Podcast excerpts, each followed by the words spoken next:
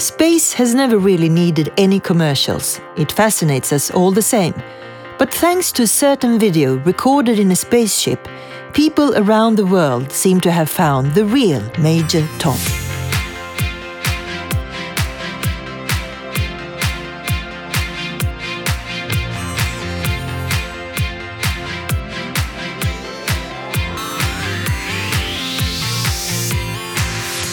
There is a first time for everything, so this is our first astronaut in this podcast. Welcome, Chris Hadfield.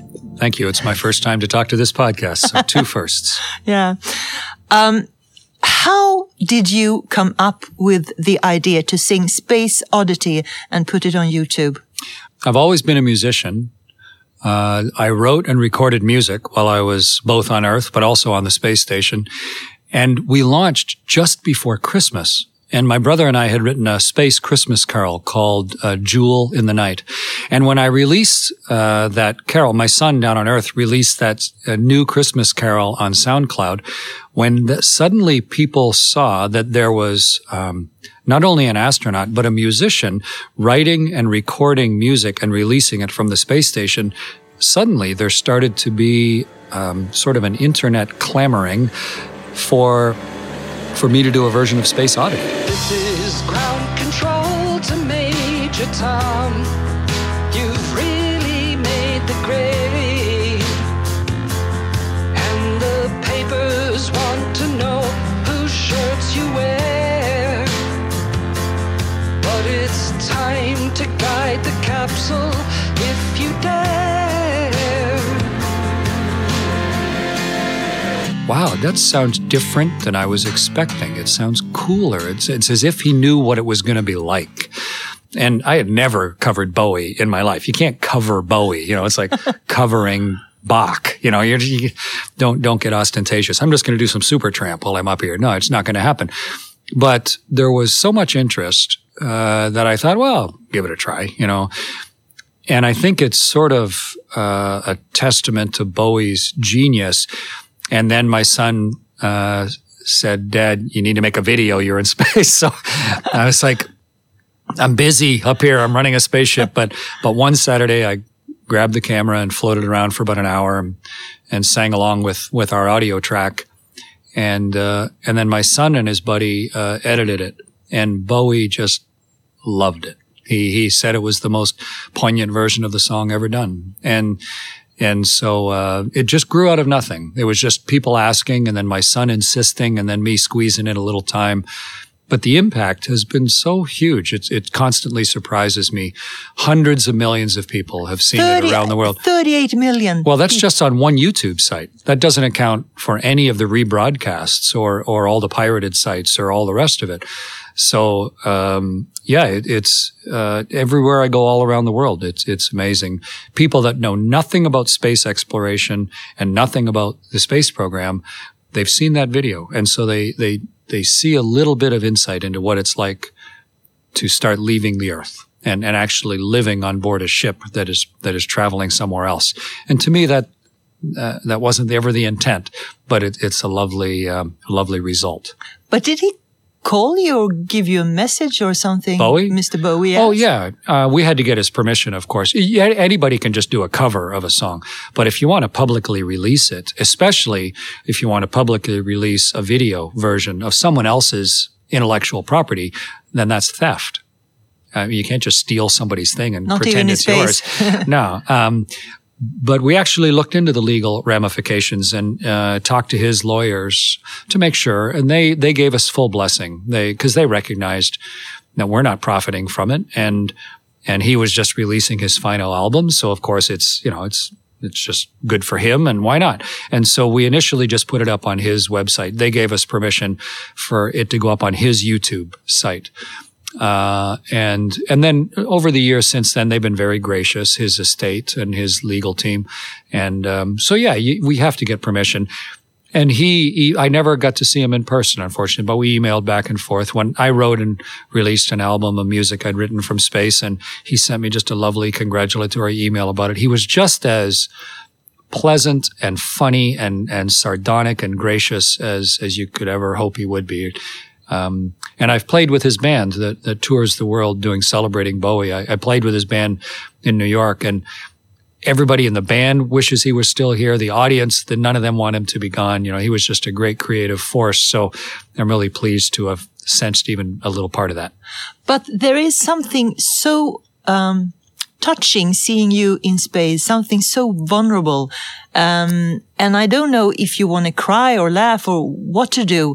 And I don't know if it's the combination of you, you have a beautiful voice and you. you are actually in space. Yeah. Yeah. I think it becomes weirdly mesmerizing as a result. And I mean, I just made the whole thing myself in an hour. You know, it's like what if if I'm going to float around a spaceship, then obviously floating, you know, you have to show the difference of where I am and and try and light it well enough. And when I did, there's uh, one scene where I, I, I just would sing like half the song in one place and then float somewhere else and sing half the song. Um, I, f- I went to the big window on the spaceship, the cupola window with the earth behind me. And of course, the earth is so bright and the little window is so dark. I took the two brightest lights on the spaceship and I put them right in front of my face like a toaster. You know, these, these if you look carefully at those scenes, you can see these, these square lights right next to my face. And I turned them on because I knew my face would be dark. I couldn't see a thing. I had, I turned on the record and then I just sat there completely blind, staring into these two portable suns singing. And I never even got to watch the video because I was busy. I just, I sent all that video down to the earth and let my son and Andrew Tidby edit it. And, and they put together just a beautiful version. They, they really captured the elegance and the grace and, and as you say, maybe the vulnerability of where you are, but also the beauty of it and the, the gentle elegance, the ballet of being weightlessness. Um, Ballet yeah, is it- the word. It came out. It came out uh, far better than it had a right to. But Chris, when you were born, astronauts didn't exist. No one had ever flown in space when I was born. Uh, yeah, I, I'm older than than spaceflight. That's So- that to me. That's just a reflection of how young it is. We sort of think, you know, it's it's ancient or it's always been or it's a guarantee. I mean, it's younger than I am, you know, so it's still a very new opportunity in in the human experience, and, and I think we we we've often forgotten that. And maybe social media and the things that you actually did up there can make people understand better how it is. But many people still wonders how can traveling in space make us have peace on Earth, uh, stop famine, uh, be more it- sustainable? It What won't. Nothing will ever stop famine or make us have peace on earth. Nothing will. That's not our nature. If if you look at um, all of the higher primates, we are vindictive, warring creatures. And and when there are shortages, whether it's in a gorilla tribe or in um, in any city, um, people's more base behavior will always take over. So to me, the real answer is how do we eliminate shortages? How do we allow people the time and grace to pursue their higher selves, their their their more um, esoteric selves? And most of uh, the world, at least more of the world than ever in history, has gotten to that level. The average standard of living for the human species has never been higher, ever in history. It'll never be 100%, but uh, it's only through the application of technology that's that seven and a half billion people are being fed today, and and most of them have a place to sleep tonight. And that technology doesn't come magically. It doesn't come for free. It comes through exploration. It comes through testing and experimentation and understanding how things work and pushing back the edge. If we want to understand one of the major problems we're facing right now, which is how seven and a half billion must affect the health of the world and, and other species and the climate. How do you study that? How do you measure the health of the world? Except from beyond the atmosphere, where you can see the whole world in 92 minutes. Suddenly, you can start to, to truly get a grasp of what's normal for planets. What's the billion year history of our world? The million year? What's normal? What's going on? Why do we have ice ages? Why, why is the weather changing right now? And the only way to answer those is through pushing ourselves in our technology. So um, exploration is just what people do. And space exploration is just a tiny subset of that. It's just the newest adjective on front of the word uh, exploration. And it's given us insights that, uh, that in amongst everything else, allow us to do a better job of taking care of each other and taking care of the planet. If we have come so far in 50 years, where, where do you think we would be in another 50? Talking about um, technical uh, progresses. I think we will have opened up the orbit of the world to regular commercial ventures.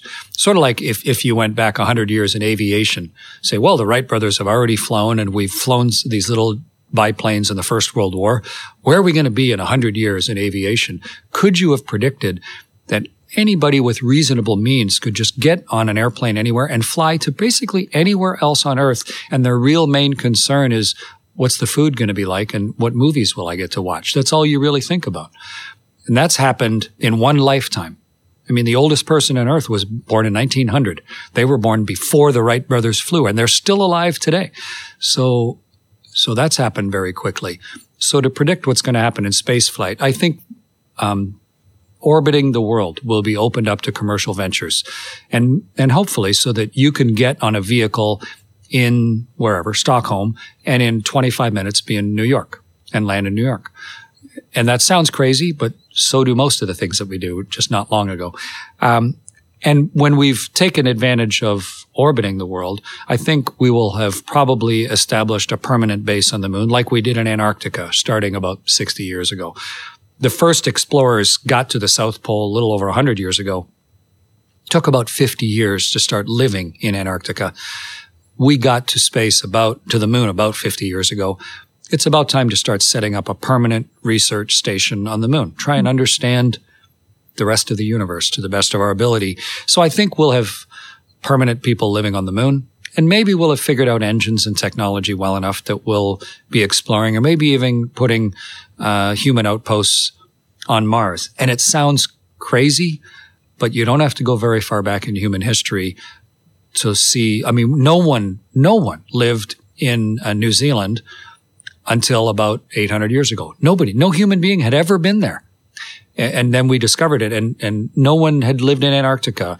And a thousand years ago, uh, no one was living in Iceland and no one was living, you know, and, and suddenly we started moving and using our technology to take us to new places.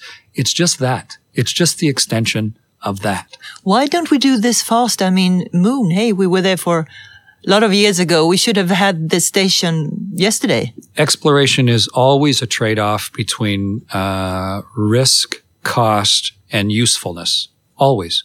Columbus could not get funding he had to have go to an international consortium and a, he's Italian and he had to apply to the Portuguese and they said, no, we're already sailing around Africa. We don't want to fund you. So he had to go to Spain and get funding and, and, but then he opened up the whole new world to Europe and Cabot had to go to the British government and get the king to, to fund his exploration. And it's always been a trade off of how good is our technology?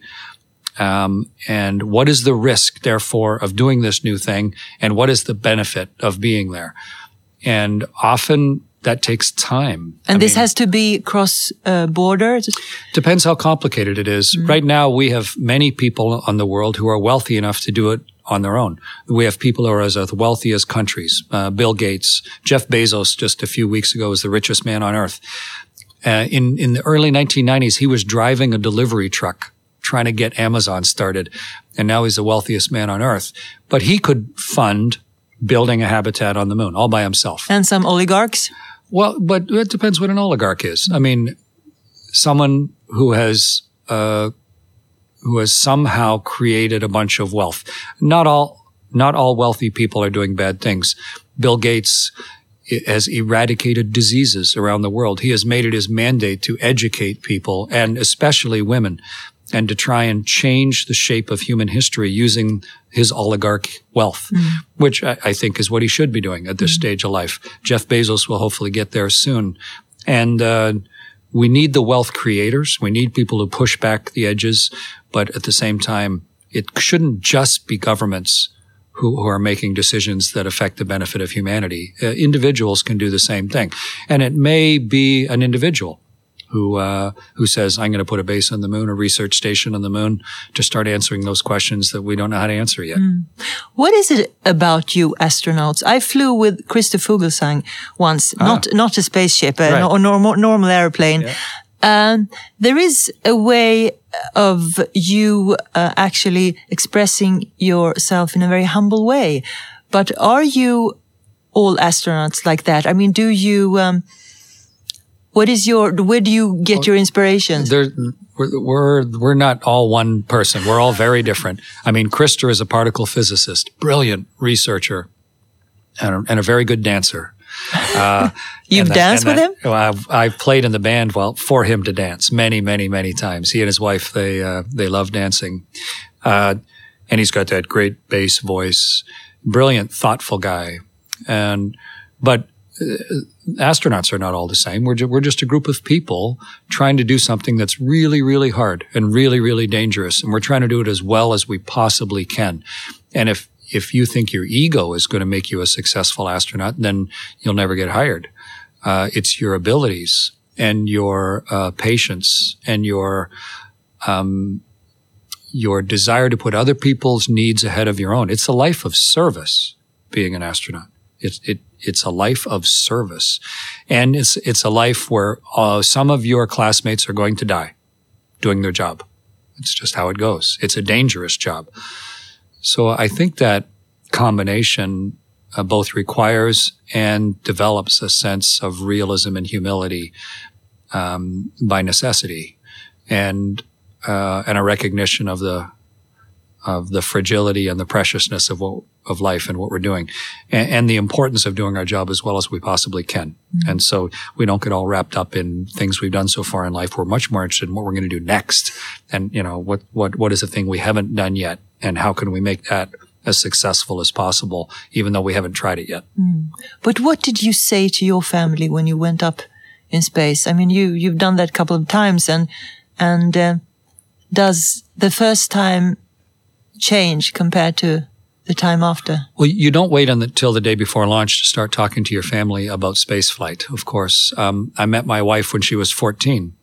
Uh, we were in high school together in a high school play. In fact, the man who came to dinner, um, and uh, I started talking to her about space flight when she was 15 because she was just turning 15.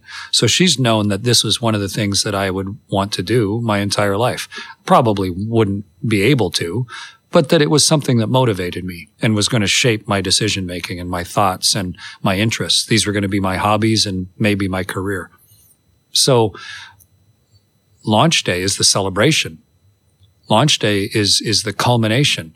It's like you've worked and worked and worked. Today's the day it's actually going to happen. It's a great day. It's not a, it's not a bad day. It's the best day. And yeah, it's a day with risk, but everything worth doing in your life has risk.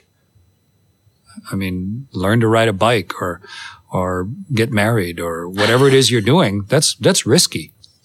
Uh, but even if you decide, okay, I'm not going to take any risks in my life, that also has risk. You know, you're still going to die. Mm. And so it's what you do while you're alive that matters. And so I talked to my children about that. Um, when I first flew in space, they were still young. Uh, everyone was still immortal.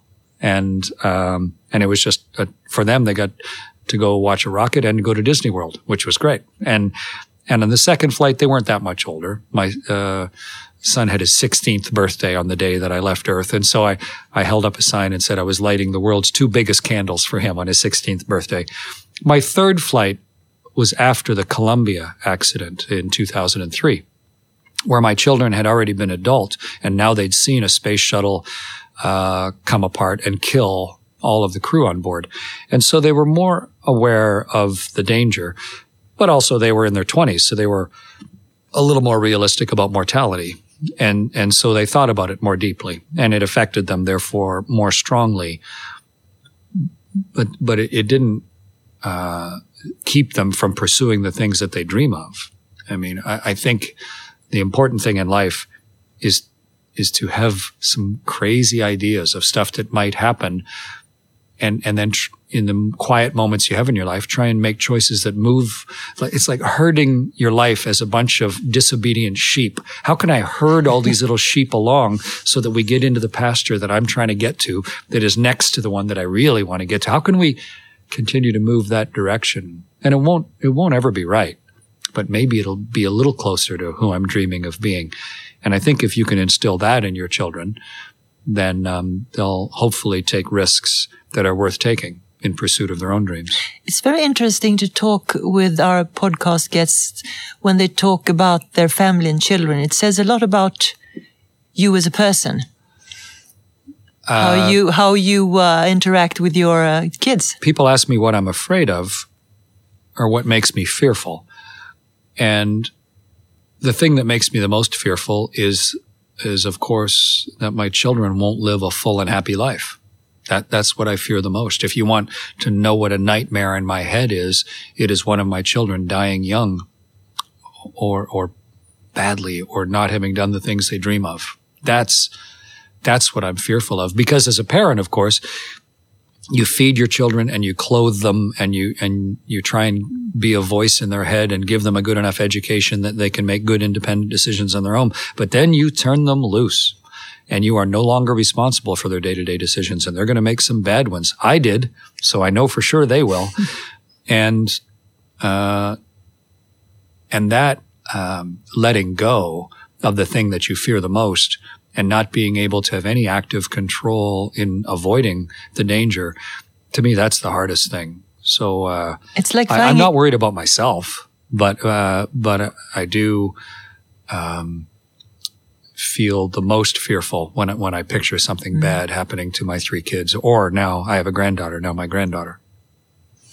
That's understandable, of course. Um, I have to put this question because I know people would lo- love to ask you that.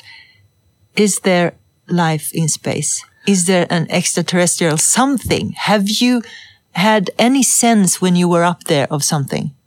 Uh, people have their own beliefs and ideas, and I think that's great.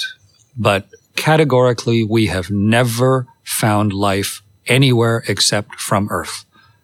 Black and white, simple. It's an it's an easy answer. No one's telling me what to, I'm Canadian. I can say whatever I want, and I've flown spaceships three times, and I've been part of uh, the Russian Space Agency and the American Space Agency. Um, we have never found nor seen life from anywhere except Earth.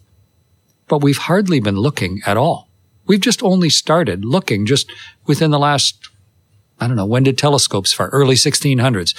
We've only had telescopes for 400 years. But Chris- so, so we have never seen life anywhere else.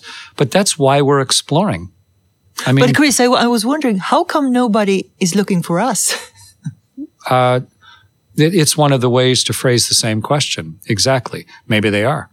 Uh, it, it, there could be life everywhere, but the life may be uh, mosquitoes or, or, you know, little tiny microbes or viruses or something.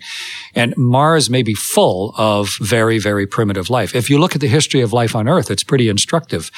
Life on Earth was blue green algae for billions of years. It, it's hard to imagine what a billion is. I can imagine what 10 is because I have 10 fingers. I can imagine what 100 is. I can, I think I can imagine up to 10,000. But in my mind, I can't imagine the difference between 20,000 and 30,000. It, it's all, and when I get to a million or, or a billion, I have no intuitive sense of what that means. So to think of a billion years is, is inconceivable to my head. And when you ask why no one is looking for us, it's because time is so huge. Maybe they looked for us a billion times already and we weren't here yet. Or the distances are so big. Maybe intelligent life, life that can ask that question or life that can seek beyond their own planet, maybe that is really, really rare. Maybe we are the first intelligent life in four and a half billion years of this planet. In which case, that's a pretty strong indicator that that even though life may be everywhere, and we may find microbes on Mars or on Enceladus or Europa or somewhere, um, maybe intelligent life is extremely rare. But that's part of the reason to explore. Are we alone or not? and we don't know the answer yet. But we've only just begun looking. We're very impatient. We want it all to happen during our lifetime. And all those people holding up the signs that say the world is ending, they're just desperate for self-importance. They want this 80 years to be the only 80 years that really mattered in the four and a half billion year history of this planet because this is my years. I want this to be the big years. Nothing else really mattered. Nothing in the future matters. Just me. That, that egocentric view drives a lot of our, our uh, misconceptions. And, uh, and so I, if you just look at the number of stars and the number of planets and the enormity of time, the inevitability that there must be life somewhere else uh, it seems um, unavoidable. There must be life somewhere else, but it might have existed four billion years ago, or um, billions of light years away. In which case, uh, it's basically imaginary to us. So I, I will be delighted when we find a microbe on Mars and realize that we're not alone in the it will only beg the question more of how can we contact the other intelligent life that must have inevitably developed somewhere else it'll continue to drive us. And just to make it even more interesting, we recently learned that there are more universes. Am I correct? We don't even understand the universe we can see. True. If you, if you take all of the information we have and you look at some of the big sensors that we've built in Antarctica and in um, being able to look into the background of the cosmos, the cosmic background explorer. So we can look into the last rippling echoes of the few bits of time after the Big Bang, we basically have proven to ourselves that this particular universe that we can sense and see began about 13 or 14 billion years ago. But what it began from, nobody knows. And exactly what caused it to begin, nobody knows. Nobody knows and our best physicists, they'll draw this wonderful looking mushroom shaped plot that shows everything that happened at the Big Bang, but there's nothing below it. And they all draw different things on the other side of that moment in time. And some of them would lead you to say that there may be other universes or other dimensions or other realities. But that's all just conjecture. Nobody knows. And there is no proof of any of that. That doesn't mean we won't ever figure it out. But uh, it takes time. But for now, we well, it, it may take more ability than our cognitive brain power has come up with so far. If it weren't for one guy, uh, Albert Einstein, we would understand so much less of this. And it took us a hundred years even to, to find proof of some of the things that he figured out on his own. A, a patent clerk who, who had the brain power to figure that stuff out. So we, we really need to nurture and educate as many of each other as possible so that we can try and not only figure out the vast, interesting problems, but also uh, efficiently and sustainable find a way to take care of this planet that we all live on. In the meanwhile, we're, we're always faced with enormous problems. It, during the plague, we were during the War of the Roses, during the the Boer War, the First World War. The, choose choose your time in history during the the flu epidemic. Smallpox killed 400 million people last, last century. 400 million people died of smallpox.